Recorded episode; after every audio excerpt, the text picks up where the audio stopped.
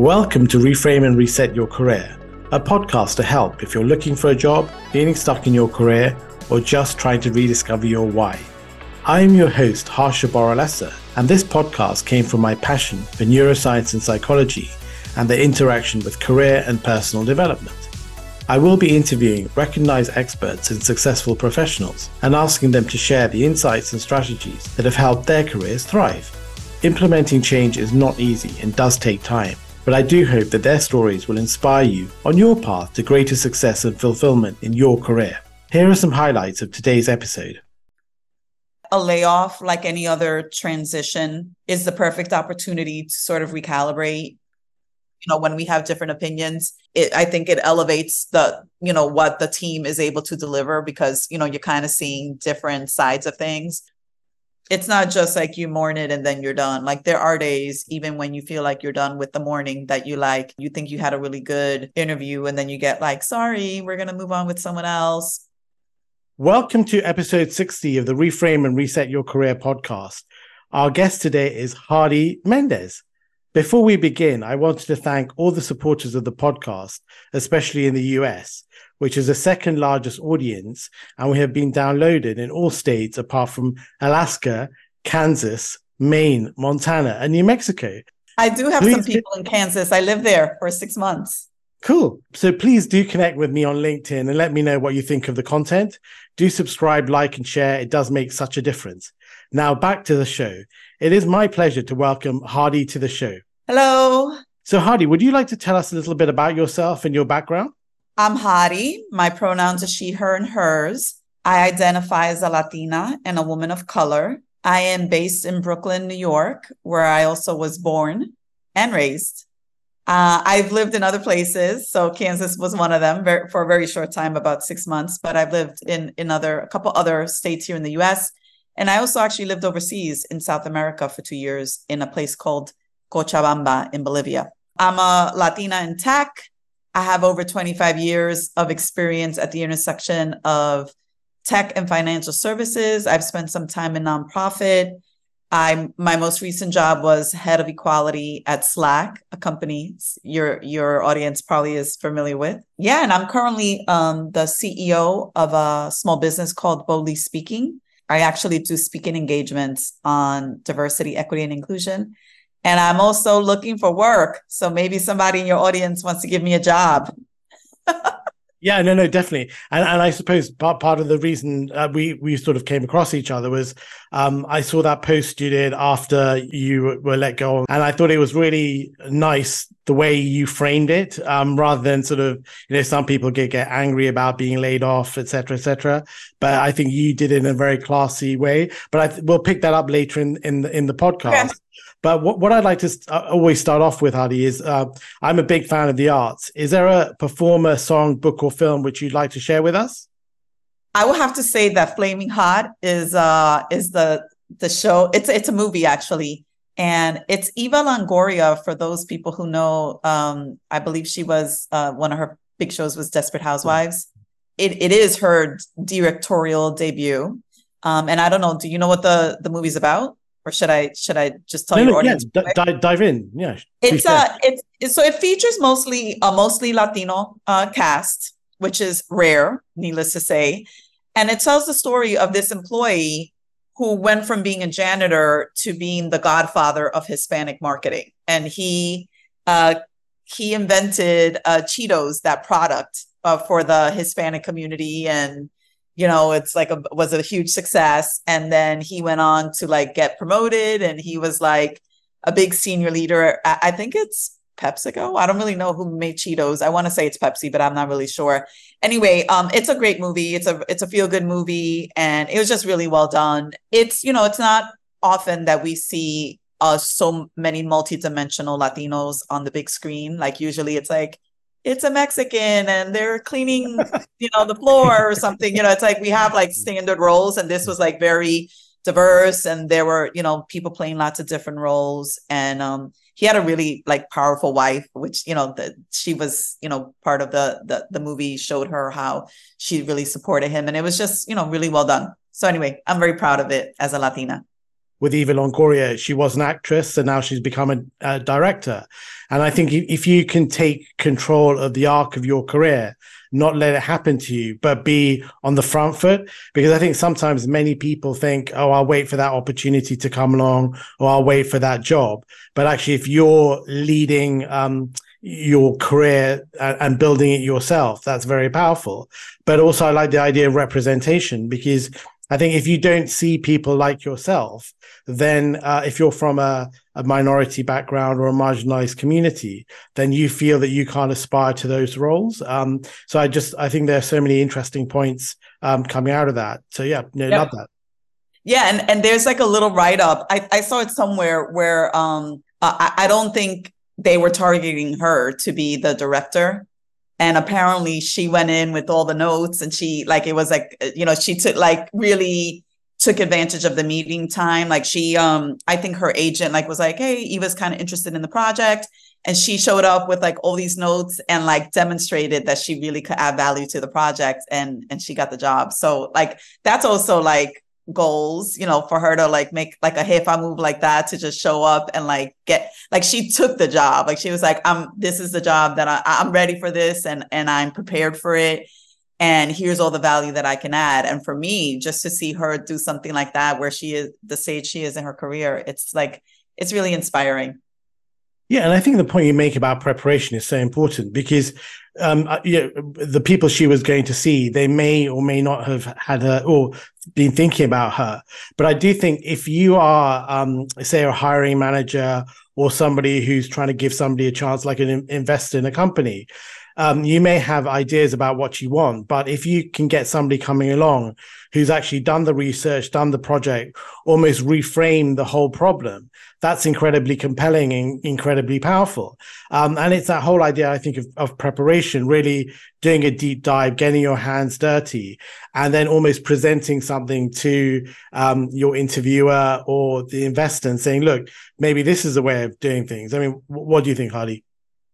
Oh, uh, totally like I, like literally she is inspiring me to approach like my interview process in a different way because i think it was like she got a courtesy meeting and she ended up with the job and you know how many times we get a referral from somebody and you know we can't just rest in our laurels and be like oh we got we you know we're gonna get in there so now we just show up and you know things are just gonna organically or naturally happen. Like you still have to put in the work and you have to show and demonstrate how committed and invested you are. So everything about that story is goals. Like I'm I'm really impressed by it. And I'm happy for her. You know, she's hopefully going to use her platform to continue to amplify Latino voices in other projects moving forward. So she's very worthy of it. She demonstrated that she was worthy of the role that she got in this project. So I'm really happy for her too. And, and another thing that has struck me is that say you do go for a meeting, um, and it could be just like an informational thing or a casual meeting. If you can come up with a compelling story and you can come across in, in a very sort of charismatic, charismatic, likable way, then even if that person doesn't have a job for you, they will probably recommend you to somebody else or they will give you their endorsement. You never know when that opportunity is going to come up. A uh, thousand and, yeah. And one really funny story was that I was at this event and I was waiting to get my uh, food served. And there was this lady behind me in the line. So I said, you know, uh, here, take my spot, have my plate. And know, she served herself first. And then I got chatting to her. And then I found out her husband was like this big cheese in a like a, a really serious company and yeah n- nothing happened after that and i did get to meet the husband but it does show that you never know i think you have to seize the opportunities that you get yeah and you have to give hundred percent or 110% to every opportunity that you are afforded and that's what i uh, learned from from you know reading about what eva did in this case. And you know but but i feel like that's that's how people demonstrate their value. Like you know it's not always obvious. And as especially as a woman and a latina i'm probably not who people are thinking about yeah. when they're thinking about their next director of dei or their next director of strategic relationships or their next chief of this or vp of that and so it's a lesson it's a it's a valuable lesson learned there to really show up put you know put your best foot foot forward and um, just reach for the stars. Like put it all put it all out there. Like shoot your shot. But but but one other interesting thing I think that comes from that is that you know you can almost create how people view you. So say with your personal brand, you can put out good content, you could put out video content, you can appear on podcasts. My experience in the six months that I've been looking for work, I think I had a a, a, um, a point of view that these interviewers and these potential employers were all getting to know me online and I have discovered that that is not true. I don't think they spend as oh. much time learning about my online brand as I thought they did. I think a lot of people do. I think lot, uh, lots of peers and, you know, I, I can't tell you how many events I go to where people are like, you're Hady. Like, I know you from LinkedIn. And I'm like, oh, hi. Like, you know, it's a little sometimes a little like disarming. Like you're like, okay, I, I don't know you, but like, okay, I'm glad you know me. And usually, obviously, you know, I go on and like make make a new friend type thing. And it it is, I think, a little bit of a misconception or a myth okay. to think that everybody knows everything about you. You know, from an like an employer interviewer perspective, yeah. When you enter into that conversation, oftentimes I find that they don't know a lot about me, and I have to kind of make sure that they get to know me. And I can't like rely on on on them you know on them having you know done the quote unquote done the research. Like i think the burden yeah. falls more on my side to really get to know them and come prepared to ask questions and make sure that i'm i'm putting my best foot forward for them to get to know like you know me and what differentiates me from other candidates etc I totally agree with that. But I suppose the point I was making was that just in terms of, I suppose, uh, building your brand and getting your brand out there, um, it is important to, I suppose, uh, be on social media, sharing interesting posts, trying to create some content because at least, you know, if you don't do anything, then nobody knows about you. But at least if you're out there putting out good stuff, then at least that's, I suppose, the impression that people are getting about you. And clearly, look, interviewers and research, they can't do every bit of research about you. So clearly, you need to be able to go in and sort of hit the ground running and say, hi, this is me. This is what I can do for you. This is the value I can bring. But I suppose there's also the element of just um, being top of mind um, with your network or, or whatever it is. I think so. I think there's a lot of value there. I think people have different reasons for putting content out there. As I reflect on the reasons why I do it, there were there were some reasons, some very strategic reasons why I did it at first um, which I could talk to you about now or talk to you about later. But there were strategic reasons why I did it to begin with.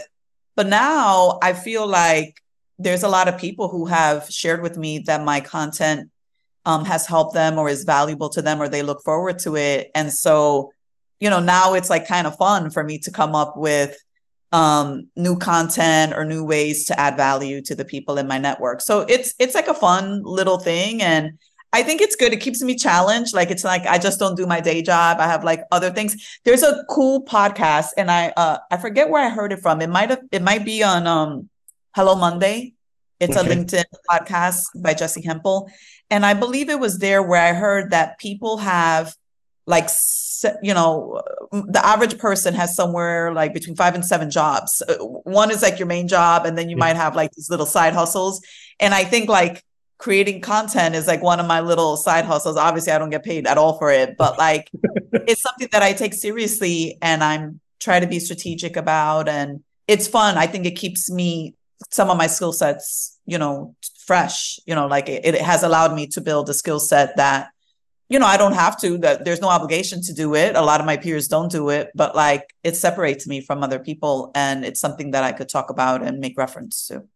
Yeah, no, definitely, and, and, actually, it would be good to pick that up sort of later on. Um, but but actually, uh, we, have uh, got slightly sidetracked because I had this list of questions, and I was going to okay. uh, ask you about the beginning because it, it's funny. I've actually been to um, Brooklyn, and I was asking whether you were from Fort, Fort Greene, and I think that's where you grew up. Is that right, Hady, or you're around there, near there? So I was born in Fort Greene. I Ooh. lived here for the first three years of my life. Then I moved to like a different part of Brooklyn. I am mostly Brooklyn uh, bred. So like this is where I was raised in Brooklyn. And then I moved to Queens, which is another borough in New York. And I've lived in Manhattan. I've lived in the Bronx, but actually I live in Fort Greene again right now since the year 2019. Ooh. I'm about like five blocks from where I was born. The hospital is no longer there. but the park is still here and the neighborhood has definitely evolved and changed since since I lived here back in the late 70s. But yeah, it's kind of cool. It's it's cool to come back full circle. Fort Greene is a really nice, fun neighborhood. And Spike Lee is like yeah. from Fort Greene too. So it's like he made it famous. And uh and you know, yeah, and I guess you know there's other people that are from here too. And isn't Chris Rock? Did, did is he from Bed Stuy or from Fort Greene or? Oh, I, I don't know, but Bed Stuy's right near us, so uh, possibly he could be from around the way, so to speak. There's a lot of people that like either live here or are from here or like claim, you know, uh, everybody wants to claim Brooklyn. very, very good. Um, I, I, was watching one of your interviews, previous interviews, and I, I love the role that your mother played in your interest in tech. Can you share the story with our listeners? Yeah, I, first I want to say that I'm very impressed that you found this in one of my videos because I know I only t- have talked about it once, and I remember it was like a video we did for I think like interns when I worked at Cloudflare or something like that. I don't really remember, but yeah, it's a funny story. So to back up just a little bit, I know um, probably most of your viewers or a lot of your viewers are from the UK. So in New York City, and I'm not even going to say it's all the US, but in New York City, where I live and where I was raised, you can pick an area of specialization or what like people would call a major when you go to high school. And I know that that's not like a thing everywhere, but that is definitely a thing here. And so when I was in junior high school, getting ready for high school, I had to kind of pick a major or I had to pick a school and a major and like kind of figure out like what my next steps were. So you could pick like a math and science school or a business school or whatever. And so my mom, who never went to college, never had a professional job outside of the home, she suggested this was like in the 80s that I study computer slash technology because, and I'm going to quote now, because that seems to be where the future is going.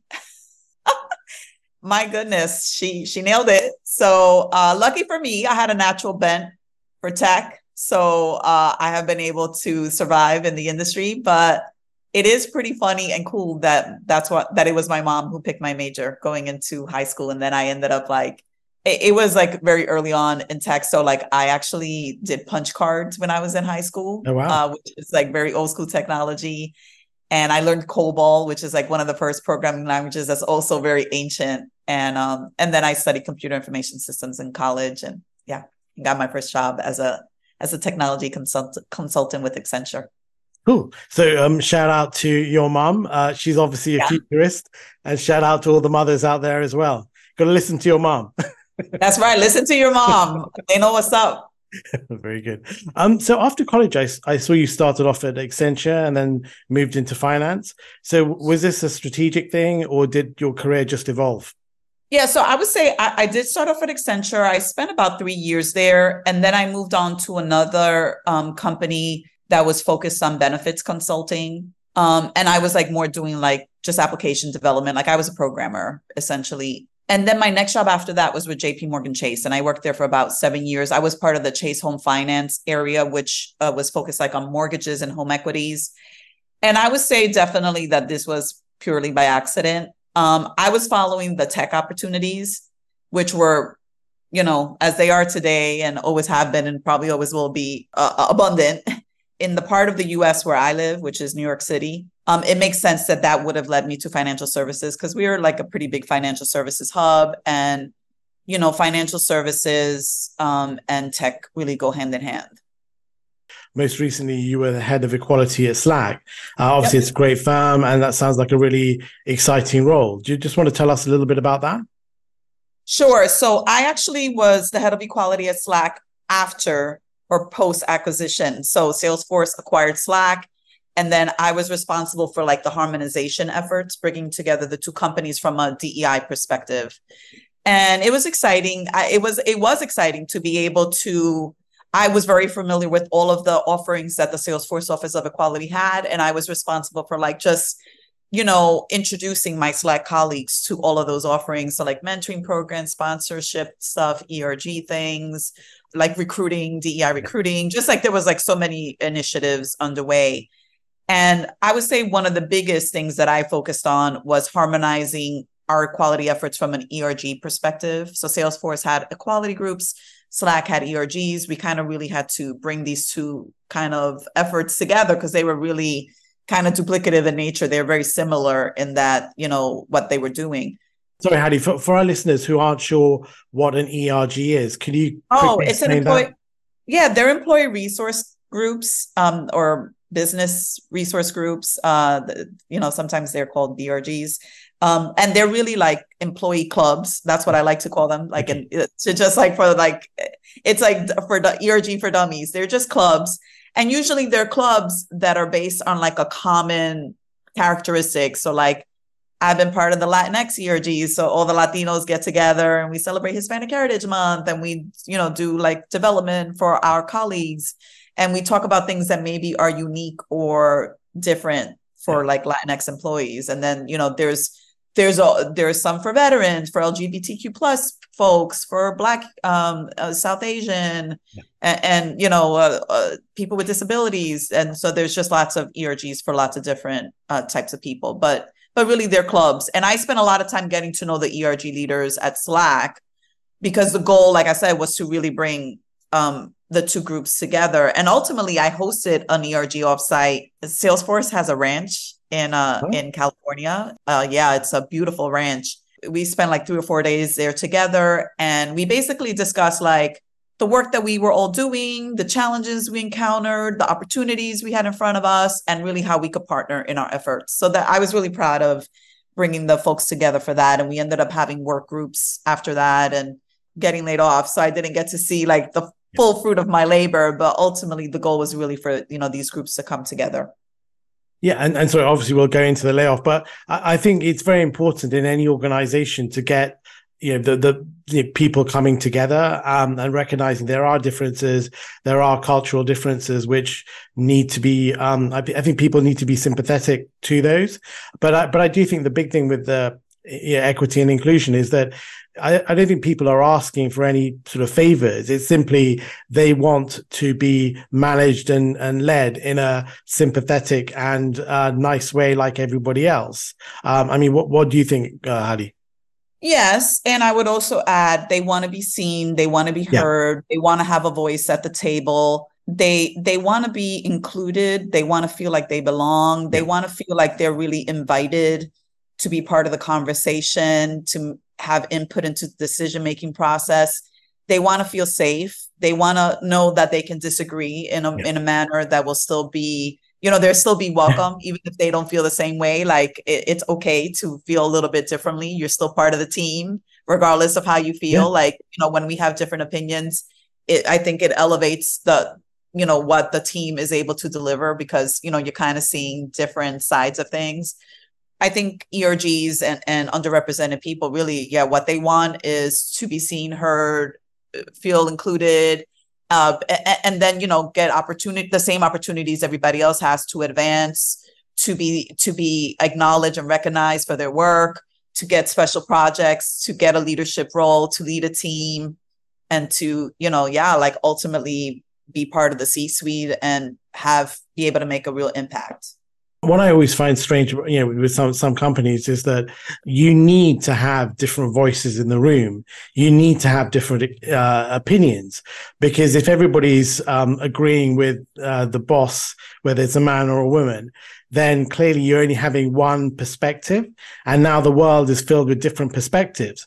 And it's not only bad for the, it's, it's bad for the company from a bottom line. You know, you're not, you're not being able to generate the revenues. You're not going to be able to deal with your customers. And I think going forward, all you know, people and companies have to be much more agile, being able to pivot, being able to reinvent themselves.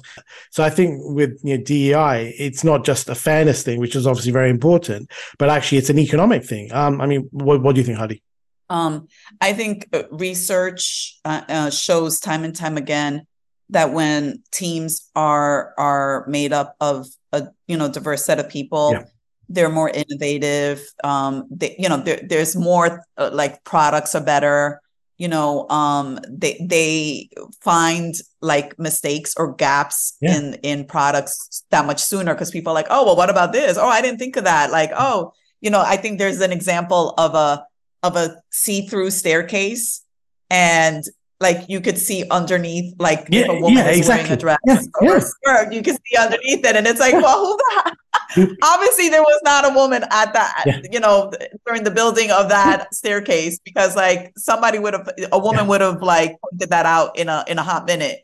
And it's just an example of, you know, when you don't include everybody, you are going to have blind spots.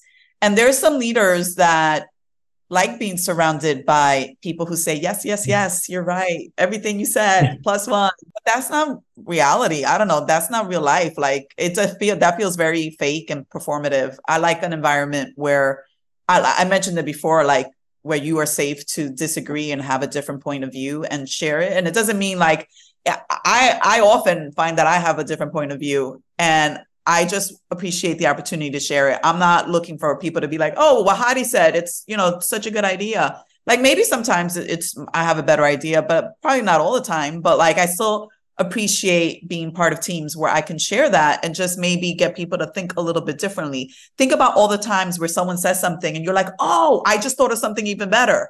But like, you need people saying yeah. different things so you could even think of something better. And where people are just, having that group think that that that doesn't lead to a lot of innovation no, I completely agree. And I hated at meetings when, say, the leader starts off by saying, This is my view, because clearly you're not going to disagree with him. Otherwise, that's a, a career limiting move. And or her, but like, yeah, I, sorry, I yeah, of course, yeah. But but usually, how it it's the men who are the ones who. Yeah, usually, yeah, I, yes. I, I feel you, and yeah, that that's that doesn't sound like a leader who's creating space for a different perspective. That sounds like a leader who's kind of like through the gauntlet and said, okay, you know, like I challenge anybody to say something different. And, you know, you got to be pretty brave and bold to try and like do something like that. And sometimes you have to be, and you need, you know, you need all kinds of people on the teams. And oftentimes I like being the brave and bold one, but, you know, that's a lot of responsibility too. I don't know, totally agree. Going back to obviously Slack, and then uh, unfortunately uh, you you got let go, but it was actually on your two year anniversary. Uh, so you were sort of getting prepared to celebrate it and yeah. all that stuff, and then you had to rethink your posts. Um, and you know, I think being laid off for, at any time is is hard, but especially if it's coming like that when you're thinking, "Oh wow, I've had two years, this has been great," and then you get that um, information. Um, can you just talk a little bit about that and how you dealt with the shock? Yeah, I remember I had um last year. Yeah, that seems like so long ago. But it was just last summer. I went to Hawaii for um what they call a lima. It's like a day where or, or not a day, but like a couple of days where senior leaders come together to kind of like reflect on how the year has going been going so far and then like make any adjustments and tweaks for the rest of the year and so I, I, had a picture from Lalima that I was going to share on my on my uh, two year uh, anniversary. Yeah. But anyway, it was a sad day. The day I found out that I was getting laid off, uh, I knew there was a possibility because there was a lot of rumblings, not only where I was where I worked, but at other companies that layoffs were coming, and you know, it, it, everybody was like, there was already news in other places that, that other people had already, other tech companies, tech firms had laid people off. So we knew there was that probability or that chance, but I don't think it's the type of thing you're ever fully prepared for until it's like you get the email and you're like, did I just read that right? Did it really say like my job is being eliminated? So, but I would say like it's been six months since I found out, and I've been through so much. Uh, just kind of to give you a sense, I've been on a wellness retreat, um, which I did in Puerto Rico, which uh, that was like a, a really good choice for me and um and I ended up spending like a month in Puerto Rico with my family, so it was just lovely. I launched a, business during that time. I attended a women's leadership conference in Phoenix. I um participated in a lot of customer events for Women's History Month through my small business. I attended a Latinas in Tech conference in the Bay Area. I um part- I was part of a LinkedIn learning course.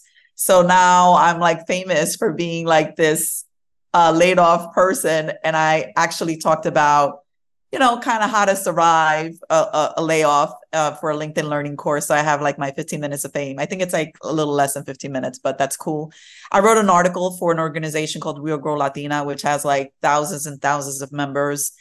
And very soon, I'm going to be speaking at a Lean In Latina conference, uh, not a conference, but like a, a one day summit in the Bay Area. So that's happening next Ooh. month, which I'm very excited about and um and I have some current job opportunities that I'm being considered for finally, which I am very excited about too. Oh, well, good luck. Let's keep our fingers crossed. But one thing I, I, just wanted to touch on was this whole idea of the mental side of layoff. As you're saying, even if you know it's going to happen, it's a really tough thing when the email comes through or you get that news. Because I think it's that finality, isn't it? That, you know, that job that you had or the, you know, your title, um, you know, for, for some people, they're, you know, really attached to the, the role. It's a huge blow to your ego. So maybe can you just talk a little bit about the you know, the process of moving on because it's like grief. It's almost like a, a death or something like that. That it's a huge loss. Um, would you mind talking a little bit about that, Hady Because I think for our listeners that would be really helpful. One of the things you said is important. That whole ego thing. I think two things. It's like some people are very attached to their title. I think I think I, I might have been one of those people, but I, I was able to detach pretty quickly. But what I felt was I was embarrassed. Like it's just like, oh my God, like how, how is this happening? Like, why me? And I think, um, you know, there were a lot of people I know that got laid off that never chose to share it at all. Like, no one knows they were laid off.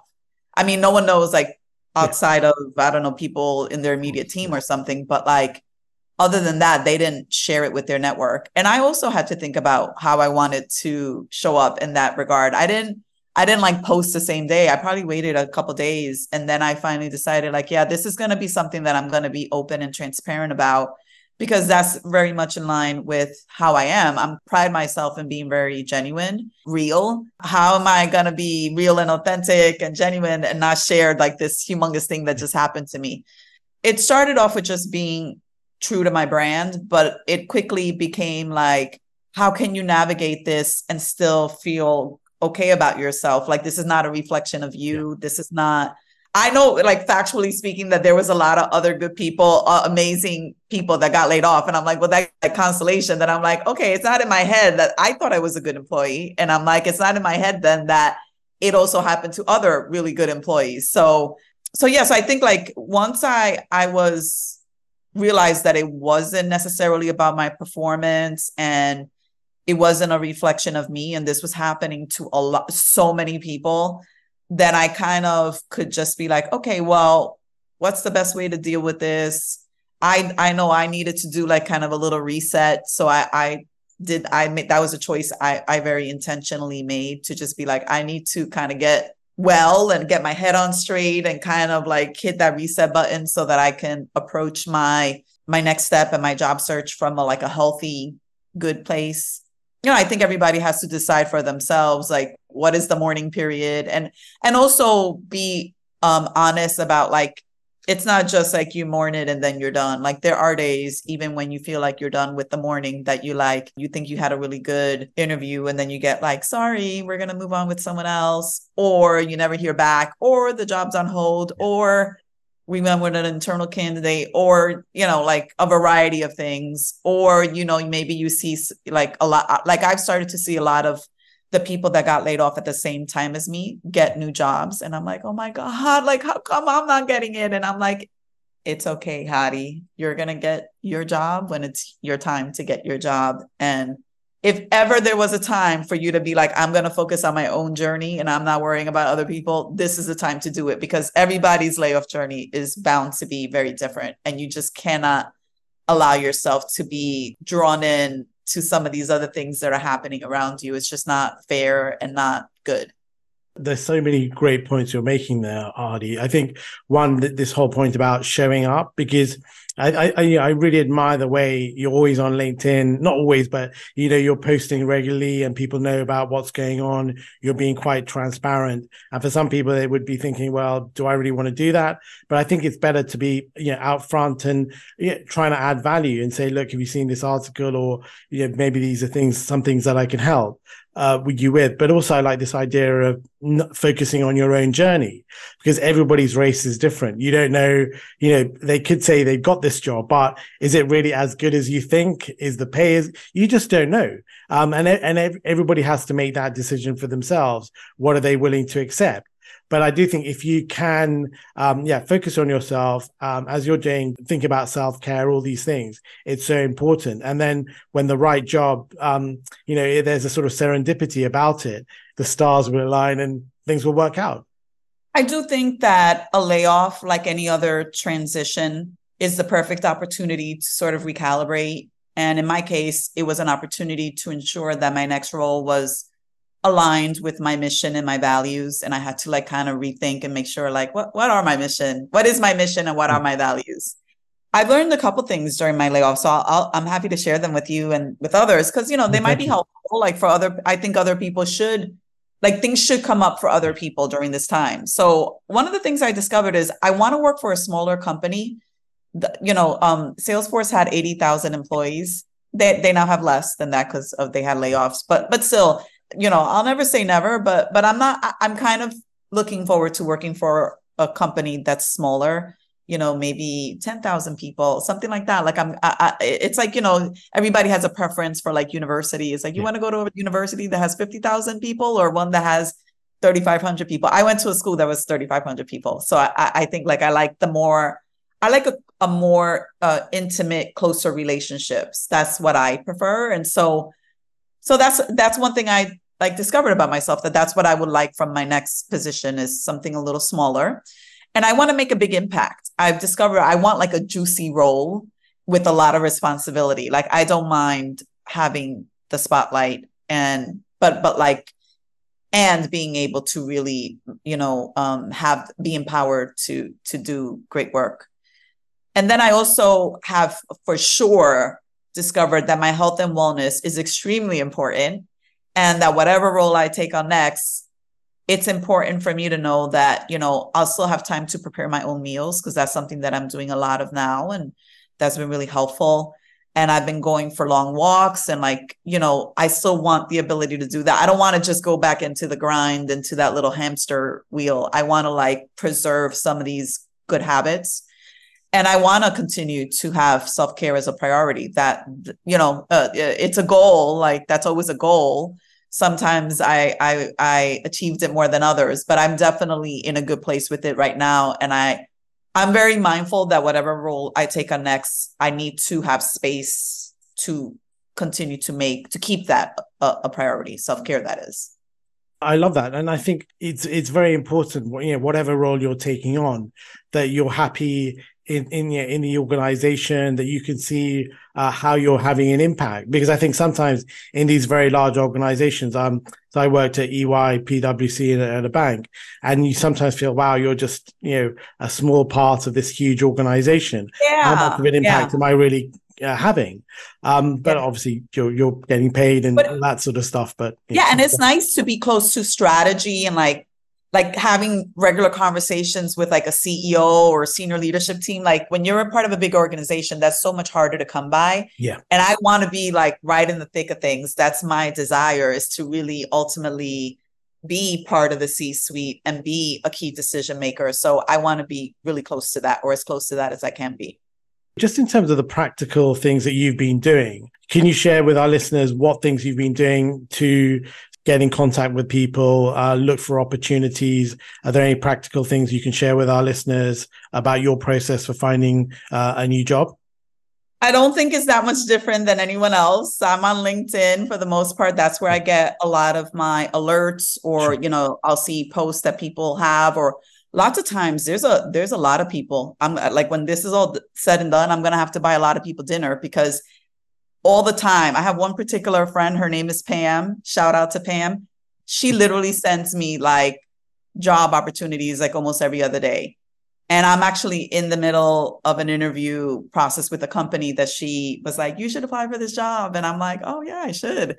So she's been great. She's been like my my my uh, job hunter assistant in this process, or I would say partner in crime I, is probably the better word. But yeah, there's been a couple. She's not the only one. There's been several people. People, if I'm honest with you, that I don't even know.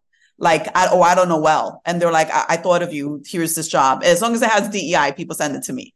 So that's been so kind and generous. Uh, I've had people actually serve as references or refer me, like literally through a company process for a job.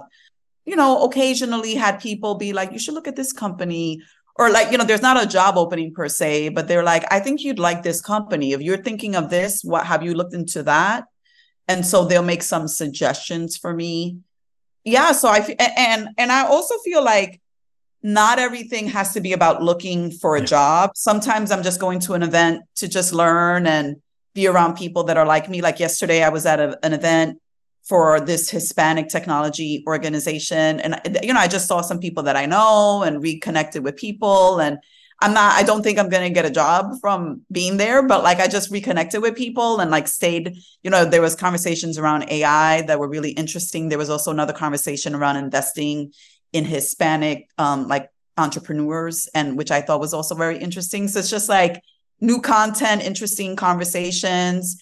Uh, I go to a lot of technology conferences. Sometimes I'm speaking, sometimes I'm not, but I just like I just like being in the circle with people. And those to me, I consider that like planting seeds. And I don't know when I'm gonna see like return on investment or like see the fruit of my labor, but like it doesn't always have to be all about that because that's a lot of pressure and stress for me and and I don't want to feel that way. I just want to feel like I'm organically just running in the circles that I need to be running in and eventually I'm to come across the thing that's meant for me. So I try to like not put undue pressure to just be like job job job job job like it's just like it's okay Hady like just for now enjoy the space you're in learn you know collaborate, talk to people, create some connections, and and that's good enough. No, and I, I, think that that's a really important point you're making is that look, every time you go to an event or every time you meet somebody, it's all all about you know, can I get something out of this person? Can they get me a job? Just yeah, reduce your expectations. Let's just have a nice conversation. And I exactly. do think, and, and I do think, look, if people um are have emotional intelligence uh, and they're decent, they will pick up the fact that yeah, Hady needs a job, and most people are actually quite willing if they find you know come across opportunities which they think are good they'll you know, as long as you're a nice person they'll put you in touch. And i think you know people generally are uh, more giving than than you realize. And you just never know who you're speaking to or um, you know how a post can uh, uh, bring bring along something else. Now we clearly didn't know each other and it was only because i saw your post and i thought oh that's a you know uh, she's in a, di- difficult situation she's been laid off but she shows up um, and you know, and then I, I, get you on my podcast. Um, you know, clearly, um, I'm not. Yeah, unfortunately, I don't have a tech job for you.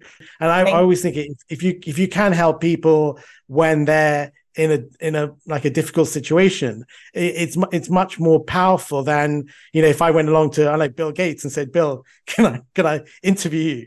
I, I can't do anything for him, but hopefully somebody who's watching this or listening will, you know, um, think, how yeah, give her a chance. so yeah, so Amen. yeah. I, I agree that you never know where a relationship or a connection can lead to, and it, you know, I, I have like my, my small business, so maybe I can get a, a speaking gig yeah. out of a conversation. Maybe I can get a job. Maybe I can just have a connection and I can help them. I, I'm helping a lot of people during this time, believe it or not. I have like a mentee that that that I'm spending you know time and energy with. I'm part of a, a several boards that I volunteer my time with, and I'm still connect and uh, I'm part of like other like professional organizations. So I'm still trying to connect people to other people, and I do that a lot. And I'm not doing it because I'm expecting anybody to like pay me back. I'm doing it because that's what we all should be doing for each other all the time. And if I think if we if we did, then yeah, then we would be helping more people along the way, you know, to kind of get to the next place they need to go to. But but I do a lot of that because even when I I think back all the way to when I was in college, I was like that. I was like, oh, you should meet some such and such. Oh, the, the, oh, that reminds me of this other person. Like I'm going to introduce you to them, and I still do that all the time you know that's just a role that i play quite organically there's no uh, ulterior motive i'm not looking to get anything else out of it except to introduce two people that i think might have stuff in common and might want to like collaborate yeah, and I, I, think it's really about you know just um, the process of putting people together. And, and I saw that um, on a previous interview, you talked about how the importance of building your network. You need to be organically planting those seeds. And I think you were talking about how you've got a lot of chips that you're going to cash in. Um, and you know, clearly, look, it's not done for any uh, transactional reason, but if you have helped people, um, hopefully they will come back and try and help you out when you're in difficult times. Um, I mean, what do you think, Hady? Yeah, and it's not even, it doesn't even have to be those people. It's more like the universe. Like I have been generous and kind and helpful when I can, when I was able to, or when I'm able to. And hopefully there will be people in, in, you know, by the same token that have, you know, that, that can help me in some way. And maybe the universe will align so that they can give something to me. Some people, I help and I'll never talk to them again. And that's okay. Uh, I'm like I said, I'm not, that's not the reason I do it. But I just find by and large, like if you're generous and you're kind and you're thoughtful and you're, you know, generous, that hopefully the universe will reimburse you at some point and say, you know, you you did a lot of nice things for people that needed your help. Here's a little bit of something uh, in return when you need it and and and it's funny because those people who help uh, who you help once and they don't sort of help uh, uh, you reciprocate it, clearly they're playing a very short game. They're not thinking about the long game because you know um, you'll remember that that you know that that person probably was a bit transactional or was trying to like get something out of you. Whereas i think if you can think about the bigger picture and think look the, the, it's not a zero sum game. We can all rise. We can all improve. I always feel if somebody's helped me, I will, you know, go do my best if I can to help them in some way going forward. Yeah, well, it's interesting because as I think about some of the people that I've helped, many of them are young people or more uh, people that are kind of in the earlier parts of their career. Sure. And they're probably not able to help me right now. So it's okay. Yeah. Uh, I want them to pay it forward. I want them when they're in the position to help someone to help them, you know, when they can. I, I uh, you know, and I don't think they're being transactional. I just yeah, feel like it's, it's not their time yet. They're yeah. not really at that place or level where they can help me per se in this case. But I want, you know, I feel like if, if we all paid it forward, that that would be the great equalizer. You know, like at some point, everyone gets to, gets help when they need it, and everyone is able to offer help when they're in the position to do so. I mean, maybe they can help with social media or new trends or tech tips in that sense. So, hey, um, but yeah, uh, one thing I wanted to ask you is, how's your uh, business going? Uh, boldly speaking, great. Uh, I haven't, in all like in the spirit of transparency, I haven't spent a lot of time, invested a lot of time like marketing or or promoting it because I really am very focused on my job search right now, and it's for, for me, it's hard to do two things at the same time. Yeah. Well so like, you know, I'm like, okay, I need to like put this over here and I need to focus on the job search.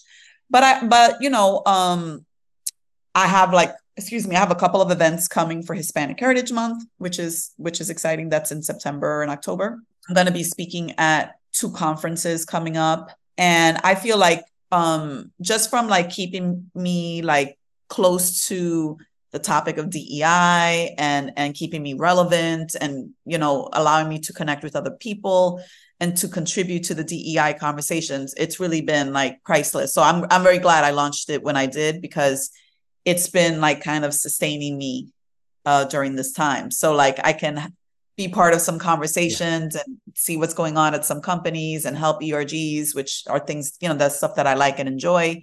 I I partner a lot with um employees that are kind of at the earlier stages of their career. So I, I that's that's stuff that I is important to me. So I like that I'm still able to do that in some way, in some capacity, and then I'm really focused on what's next for me. So it's a balance.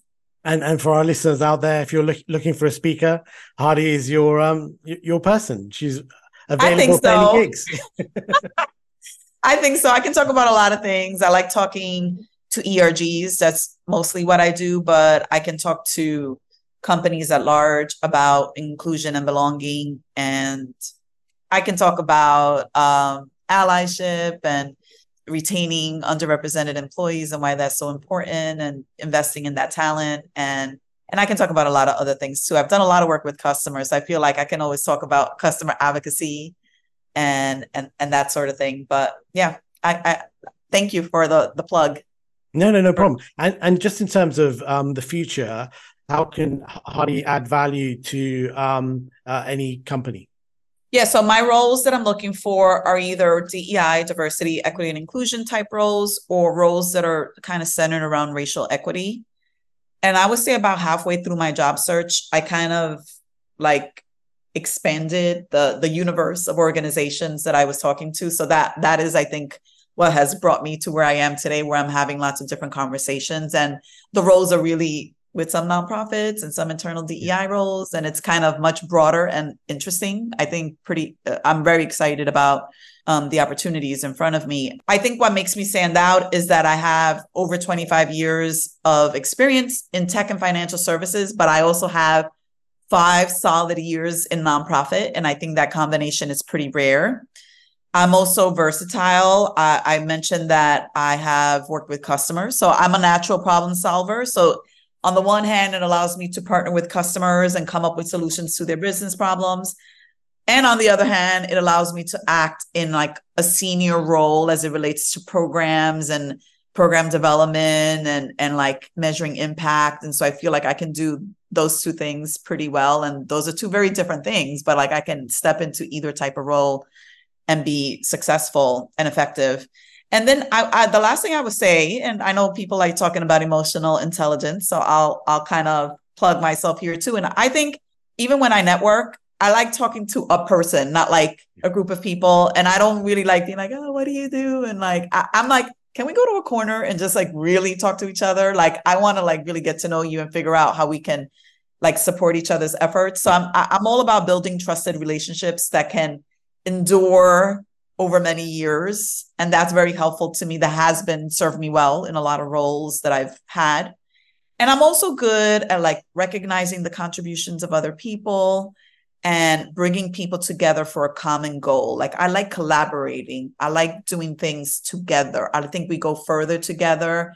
And I, I don't, you know, I don't like being the one that, you know, like the outlier. I, I mean, who, who does? Like I want I want to do the thing that everybody wants to do, but like I really like when we all want to, we all are moving towards in the same direction. Yeah. And unfortunately, I have to tell you in DEI that that doesn't happen as much as I hope that it would.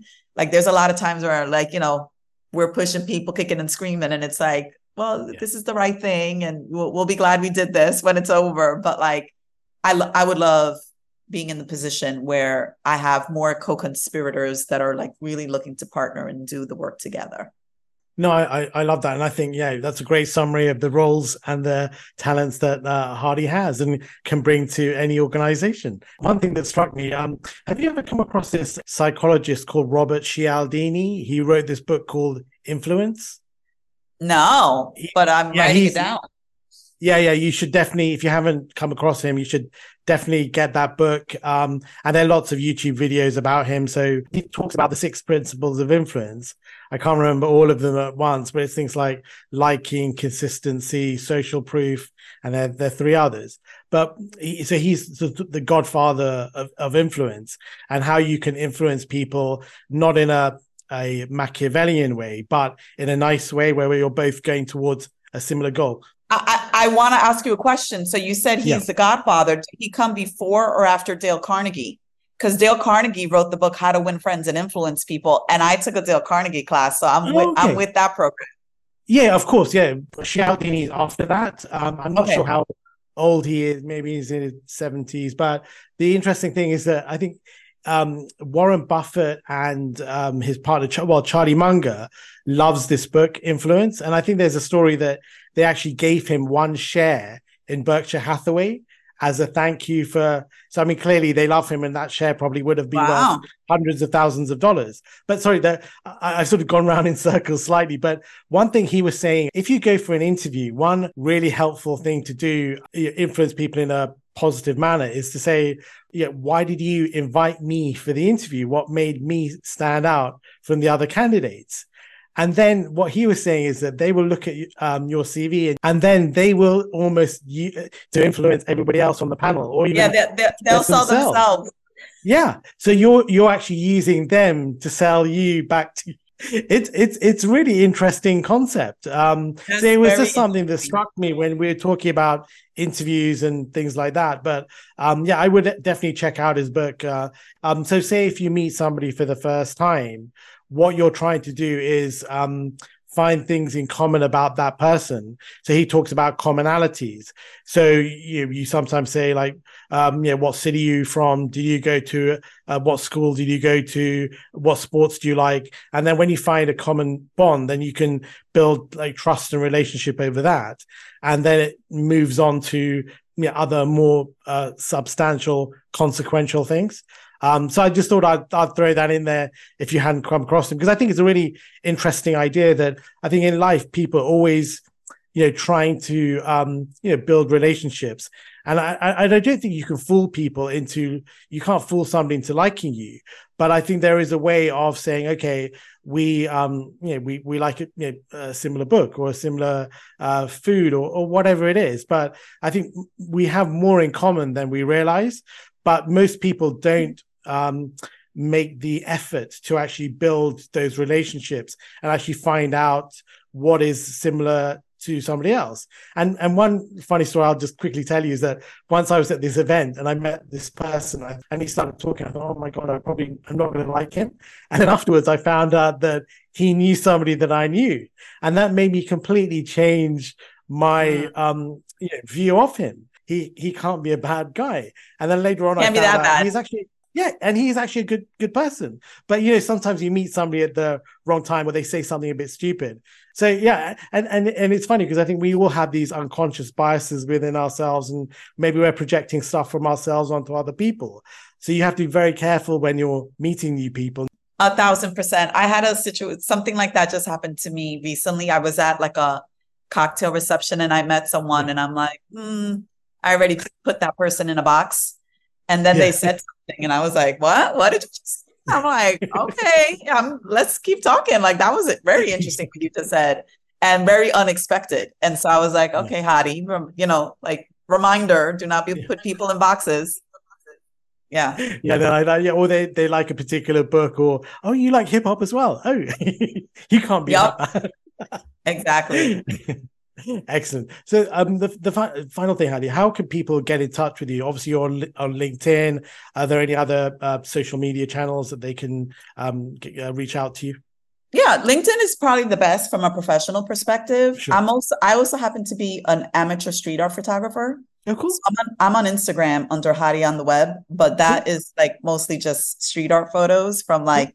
mostly New York, but other places that I visit and then I'm on Threads now, but I, I, am still kind of uh, finding my voice on Threads. So maybe don't look for me on Threads yet.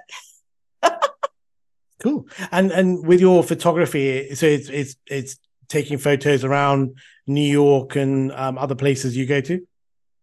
Yeah, so wherever I go in the world, and you know, sometimes I'm traveling more than others, but lately not so much. But I usually go on a street art tour wherever mm-hmm. I go. Like last year, I was in Italy and in Portugal, and I got, you know, I went on street art tours both in both places, and then just discovered a lot of really cool art in both cities, in Florence and in Lisbon and in Porto. So like I shared a lot of photos from there.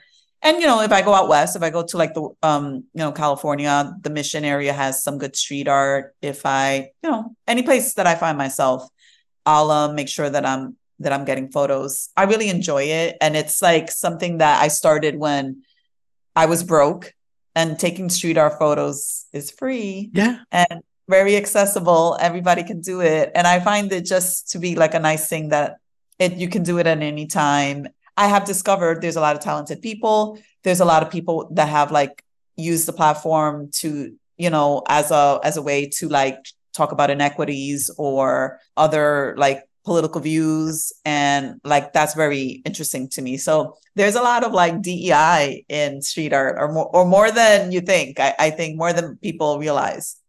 Yeah i suppose there are these subliminal things coming through that you probably don't realize but yeah the message is coming through. Oh fan- fantastic. Yeah and so, i actually um, dabbled. I had like a, a street art persona and I was doing a little bit of street art for a while, and it was centered around women of color.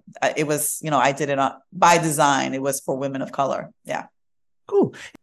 Yeah, and you never know who's going to see it or how it might resonate with them. I, I remember I had like some stickers that I was putting up and I didn't go to Puerto Rico. I wasn't in Puerto Rico at the time, but my my niece was, and she had some stickers, so she put it up, and then like a third person shared a pic shared a picture of herself with the sticker and was like, "Look what I found," and that was cool to just have like a perfect stranger like identify with the sticker and like you know share it on Instagram, and yeah, it was just it was really nice.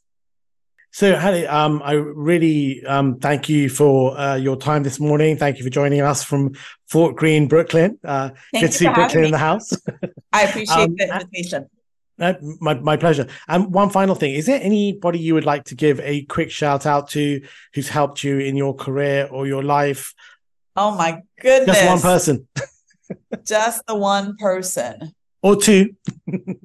gosh i'm not really sure that's such a that's a hard question but i would say um well your mom since, helping you on the tech journey since yeah well shout out to my mom she's she's not she's not alive anymore oh, sorry. Um, but, uh, that's okay but yeah shout out to my mom for raising me in an environment where i could have a, a, voice and be confident and ultimately be able to not only advocate for myself but for other people so thank you mommy for that and for that I don't know. She she raised four daughters, and we, you know, she she was a feisty Latina, and uh, she we all are quite a feisty bunch. So thanks, mom, for that.